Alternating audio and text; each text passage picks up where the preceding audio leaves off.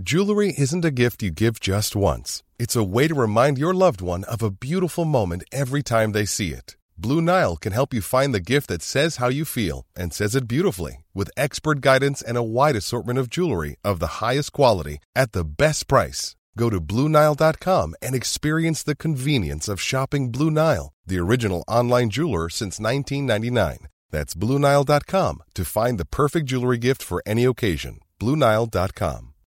Millions of people have lost weight with personalized plans from Noom, like Evan, who can't stand salads and still lost 50 pounds. Salads, generally, for most people, are the easy button, right? For me, that wasn't an option. I never really was a salad guy. That's just not who I am. But Noom worked for me. Get your personalized plan today at Noom.com. Real Noom user compensated to provide their story. In four weeks, the typical Noom user can expect to lose one to two pounds per week. Individual results may vary.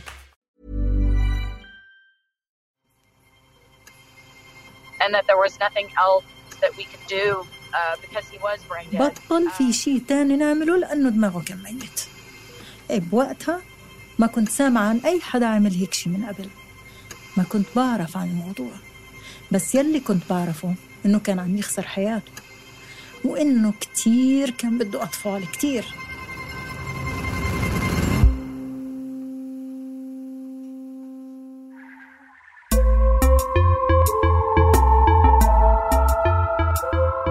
إذا منطلع على الصورة الكبيرة ومننسى ولو لحظيا الكوارث الطبيعية والحروب منلاقي إنه عالمنا منظم كتير ومتوقع إلى حد كبير. الأرض بتدور بشكل منتظم الأطفال بينولدوا وهم عم يبكوا والإنسان لابد إنه يكبر مع مرور الزمن. وكأنه في إيقاع بيضبط أنماط الحياة مهما كانت مختلفة. بس بهذا البودكاست ندعوكم تنضموا إلنا لنكتشف عوالم جديدة ونغرق مع بعض بإيقاعات بتختلف عن اللي تعودنا عليها. عوالم مجردة وبديلة عوالم متداخلة عالم جوا عالم جوا عالم تماما مثل اللعبة الروسية ماتريوشكا. أنا تالا العيسى بهالموسم رح أبلش معكم من أصعب مكان من عالم الموت. قمنا بهذا العمل بالتعاون مع مؤدية قامت بتمثيل صوت الضيفة اللي أجرينا معها مقابلة باللغة الإنجليزية.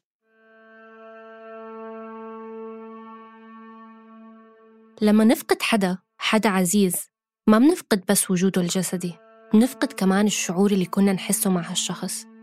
وحتى لو أسعفتنا الذاكرة وضلت تساعدنا بعد الموت تذكر الشعور مش زي الإحساس فيه. بهيك لحظات على أمل إنه نحس بوجود أحبابنا اللي فقدناهم بيخطر لنا نحافظ عليهم بطريقة مادية ونخليهم معنا قدر الإمكان. منبروز صورهم منخبي أزايز العطر تبعتهم نقرأ رسائلهم ومنلبس لبسهم. وبحالات استثنائية ممكن نحافظ على إشي ما بيخطر على البال ولا على الخاطر. ممكن نحافظ على سائلهم المنوي.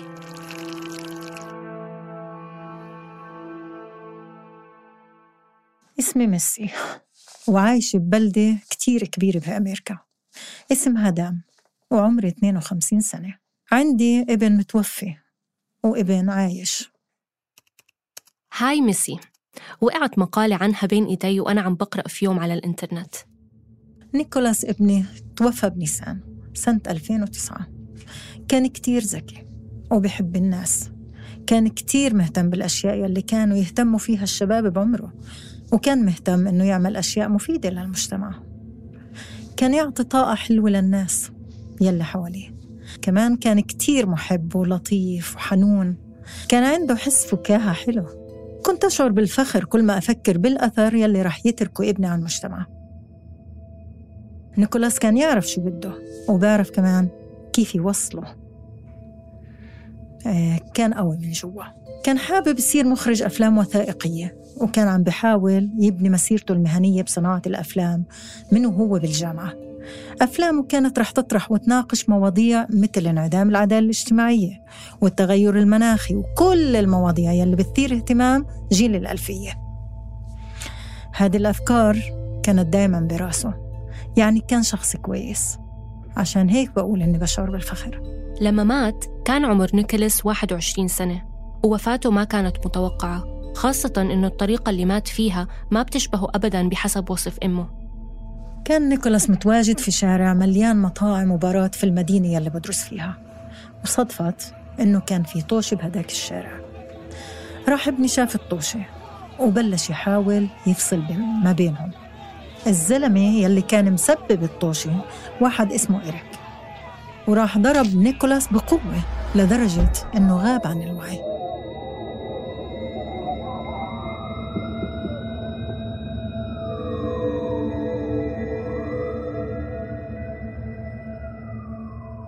كان يرفض العنف.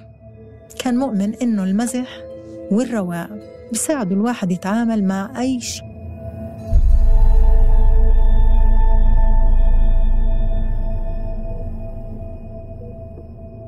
ضل نيكولاس في غيبوبة وعلى أجهزة الإنعاش لمدة تسعة أيام بس جسده ما قدر يصمت أكتر من هيك وكان عم بيموت.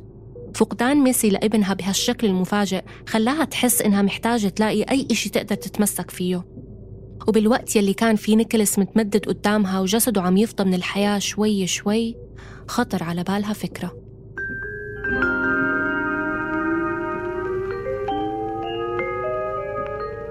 يعني الواحد بصير يخطر على باله أفكار مجنونة.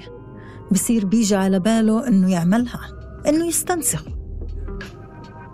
بصير الواحد يفكر بأي شيء ممكن قد ما كان مجنون. وهي الفكرة كانت واحدة من هالأشياء. لما عرفت إنه رح يتوفى وإنه بطل في شيء تاني نعمله لأنه دماغه كان ميت خطر على بالي إنه ليش ليش ما أحتفظ بحيواناته المنوية؟ يعني بوقتها ما كنت سامعة عن أي حدا عمل هيك شيء ما كنت بعرف إشي عن الموضوع. بس يلي كنت بعرفه إنه هو كان عم يخسر حياته. وهو كتير كان بده أطفال. كتير يعني. دايما كان يحكي هيك. طبعا هالشي كان حيكون نعمة كان حيكون يعني حيكون زي كأنه جزء منه كان هو حابب إنه يستمر. كان بده ثلاث أولاد. وكان كتير متمسك بفكرة إنه يجيب أولاد. كان بده يكمل سلالته وبده يجيب أحفاد لأبوه. وأنا بالنسبة إلي كنت شايفة إنه أطفاله ممكن يكونوا امتداد لإله. نيكولاس كان على علاقة جدية بصديقته وكان عندهم خطط مستقبلية بإنهم يكونوا عيلة ويجيبوا أطفال. كان دائما يحكي عن هاي المخططات. من هون خطرت على بال ميسي فكرة الحفاظ على السائل المنوي. على فكرة هاي مش أول حلقة منحكي فيها عن التفريز كإحدى الطرق المعهودة لتخليد الأجسام. إذا ما سمعتوا الحلقة الأولى بعنوان التبريد العميق بنصحكم تسمعوها لتعرفوا ليش في أشخاص بدهم يجمدوا أدمغتهم بعد ما يموتوا. المهم خلينا نرجع لموضوعنا. عملية سحب الحيوانات المنوية وتجميدها متعارف عليها بالعالم الطبي لما تكون قدرة الرجل على الإنجاب مهددة بالخطر. مثلا لو كان في رجل مصاب بمرض السرطان وكان لازم يتعالج بالأشعة بيقدر يعمل هاي العملية لضمان الحفاظ على حيواناته المنوية وقدرته على الإنجاب. علما أنه الأشعة وبعض علاجات السرطان الأخرى بتأثر سلبا على الحيوانات. لاحقا لو كان في رغبة بالإنجاب بتم تلقيح هاي الحيوانات إما في مختبر أو داخل رحم المرأة. من جهة تانية في رجال بيختاروا يسحبوا حيواناتهم المنوية كلها ويحتفظوا فيها لحتى يقدروا يمارسوا حياتهم الجنسية بحرية بدون قلق الإنجاب. يعني بعيش هالرجل حياته الجنسية مثل ما بده ولما يقرر يستقر ويجيب أولاد بيقدر يستخدم حيواناته المنوية اللي خزنها عبر التلقيح الصناعي. لكن هاي الحالات مش مثيرة للجدل بقدر حالة نيكولاس. الجدل بيصير متشعب وبيشمل تعقيدات مختلفة لما نكون عم نحكي عن الحق بتخزين واستخدام حيوانات منوية لشخص ميت. المستشفى ما كان عم يساعدنا بشيء لهيك كان لازم نهتم بالموضوع لحالنا. المحامي دبر لي جلسة استثنائية مع القاضي. القاضي حكم بأنه المستشفى يحتفظ بنيكولاس بدرجة حرارة معينة وإنه ما يعملوا عملية استخراج الأعضاء إلا لنكون عاملين الإشي ومخلصين. بعديها طلعنا أنا والمحامي على وسائل الإعلام ودعينا أطباء المسالك البولية المهتمين يتواصلوا معنا. وفعلا في واحد تواصل معنا. كل شيء كان عم بيصير بسرعة كبيرة. القصة كلها ما أخذت معنا إلا ثلاث أو أربع ساعات. ببعض الدول مثل كندا وألمانيا وفرنسا الاحتفاظ بالحيوان المنوي بعد الوفاة غير قانوني. بس في بريطانيا مثلا العملية مسموحة طالما المتوفى تارك وراه إذن مكتوب بالاحتفاظ واستخدام حيواناته المنوية. بأمريكا محل ما ميسي عايشة القوانين مش كتير واضحة. بالأول كان الوضع مثل بريطانيا لازم إذن مكتوب من المتوفى. لكن بعدين شافوا إنه هالقانون مقيد خاصة إنه هاي العملية بتتم بشكل كبير على الشباب اللي توفوا بشكل مفاجئ وبعمر صغير. يعني شباب ما كانوا أصلا مفكرين بالموضوع وكاتبين إذن. في الوقت الحالي الموضوع في أمريكا متعلق بالطبيب أو الطبيبة وبيختلف من مشفى للتاني. في ناس بتقبل بشروط معينة وفي ناس ما بتقبل أبداً. المشاكل القانونية اللي واجهناها كان سببها عدم تعاون المستشفى. على مستوى المقاطعة يلي كنا فيها ما كان في أي مشاكل قانونية. ولاية تكساس ما كانت متشجعة إنها توفر منشأ للتخزين بس ما كان عندهم مشكلة بالاستخراج بعد الوفاة. يعني أكيد كان في ممانعة. بس القاضي كان حاكم بكل الأمور يلي كنا بحاجتها لصالحنا بعتقد لو القاضي أو المحامي ما كانوا بصفنا ما كنا رح نقدر نعمل شيء والحق يقال لما نحكي عن عملية من هذا النوع في تساؤلات لابد من طرحها يعني مثلا في الحالات اللي ما بيكون الشخص الميت تارك موافقة مكتوبة هل بنكون عم ننتهك خصوصيته؟ طب هل بيفرق لو كان الشخص عزيز علينا وكنا عارفين إنه كان رح يوافق؟ وكيف منقدر نضمن مصلحة المولود في حال قررنا الإنجاب من هذا الحيوان المنوي؟ هل رح يشكرونا الأطفال إنه جبناهم على هاي الحياة بهيك ظروف؟ يمكن السؤال الأهم من كل هاد هو كيف بصير شكل الخصوصية بعد الموت وهالسؤال بيراودنا كلنا مو بس بالحالة اللي عم نحكي عنها بيراودنا بأمور أبسط وعملية أكتر من هيك مثلا هل بحق لنا ندخل على حساب الفيسبوك تبع الشخص الميت؟ هل بحق لنا نقرأ مذكراته أو نقرأ إيميلاتها؟ تعالوا نرجع لميسي لنعرف شو صار بالحيوانات المنوية تاعت نيكولاس بالآخر. لساتها محفوظة في كاليفورنيا. ما كان عندنا منشأة مستعدة إنه تخزنها وكان الإعلام حاطتنا تحت المجهر فيعني كاليفورنيا متحررة أكثر بكتير. آه ونحن كنا سكان كاليفورنيا لسنين طويلة. الحديث مع ميسي خلاني أفكر كتير.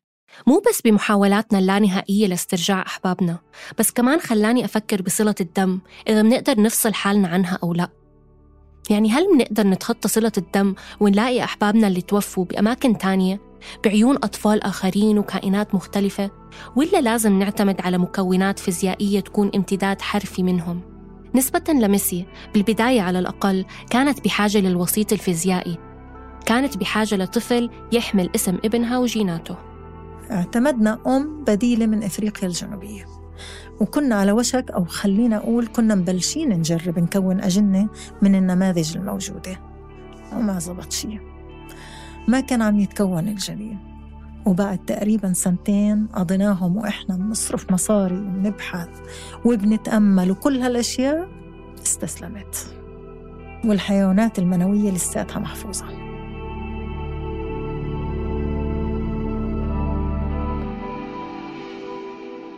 طيب وبلا مؤاخذة يعني الموضوع كله كم تكلفته؟ بحثنا شوي عن تكاليف إجراء عملية سحب الحيوانات المنوية وتخزينها ويبدو أنه سحبها وفحصها وتجميدها بكلف أقل من ألف دولار بينما تخزينها بكلف بين 150 ل 300 دولار بالسنة بمقابلة تانية مع موقع ستات نيوز الأمريكي بتحكي ميسي إنه بعد مرور حوالي عشر سنين من موت ابنها بتحس إنه ما كان أكتر قرار صحي إنها تحتفظ بحيواناته المنوية بس بعدين بترجع بتحكي إنها مش ندمانة. ممكن هاد بفرجينا قديش التعامل مع الفقدان هو إشي شخصي جدا وما إله معادلة. مش بس من شخص لشخص بس كمان بالنسبة للشخص ذاته ما بين لحظة الفقدان ولحظات تانية من بعده. مع إنه ميسي ما قدرت لليوم إنها تجيب أطفال من الحيوانات المنوية تاعت نيكولاس إلا إنه كتير عائلات تانية نجحت بهالعملية. في قصص كتيرة. ممكن أشهرها قصة ديان بلود. اللي قدرت سنة 97 إنها تجيب ولدين على هالدنيا بعد بسنتين من وفاة زوجها. اليوم حيوانات نيكولاس المنوية لساتها مجمدة بمركز طبي. كان الهدف الأولي من الحفاظ عليها هو نقل حياته، شكله، اسمه وصفاته إلى كائن آخر. لهلأ ما تحقق هالإشي. بس مش هذا المهم. المهم إنه هالحيوانات بغض النظر عن مصيرها وشو ما صار فيها بتخبرنا كتير عن طبيعتنا البشرية عن ضعفنا أمام الفقدان وهشاشتنا أمام الأشخاص اللي منحبهم واللي بيحرمنا الموت منهم. كنا معكم من الكتابة جنى قزاز الإعداد والتقديم تالا العيسى مساهمة بالإعداد سليم سلامة هندسة الصوت وإخراجه تيسير قباني أداء صوت ميسي سهام الموسى الترجمة كريستينا كاكاتو النشر والتواصل مرام النبالي. خلال عملنا على الحلقات الأولية من بودكاست ماتريوشكا ظهرت أفكار جديدة ومقترحات ما كنا مفكرين فيها. حالياً عم نشتغل خلف الكواليس على هالأفكار. بس فريق العمل بحاجة مثل العالم كله استراحة بآخر هاي السنة العجيبة. نتمنى لكم سنة جديدة بعيدة كل البعد عن 2020 استنوا رجعتنا بأول السنة الجاي ماتريوشكا من إنتاج صوت.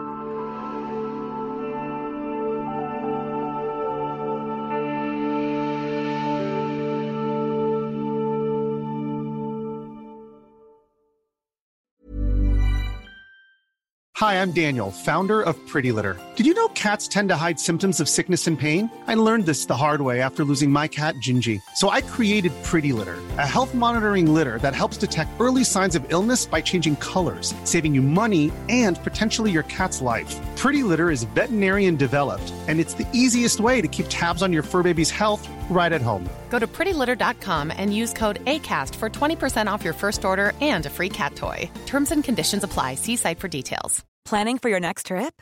Elevate your travel style with Quince. Quince has all the jet setting essentials you'll want for your next getaway, like European linen, premium luggage options, buttery soft Italian leather bags, and so much more. And is all priced at 50 to 80% less than similar brands. Plus, Quince only works with factories that use safe and ethical manufacturing practices. Pack your bags with high-quality essentials you'll be wearing for vacations to come with Quince. Go to quince.com slash pack for free shipping and 365-day returns.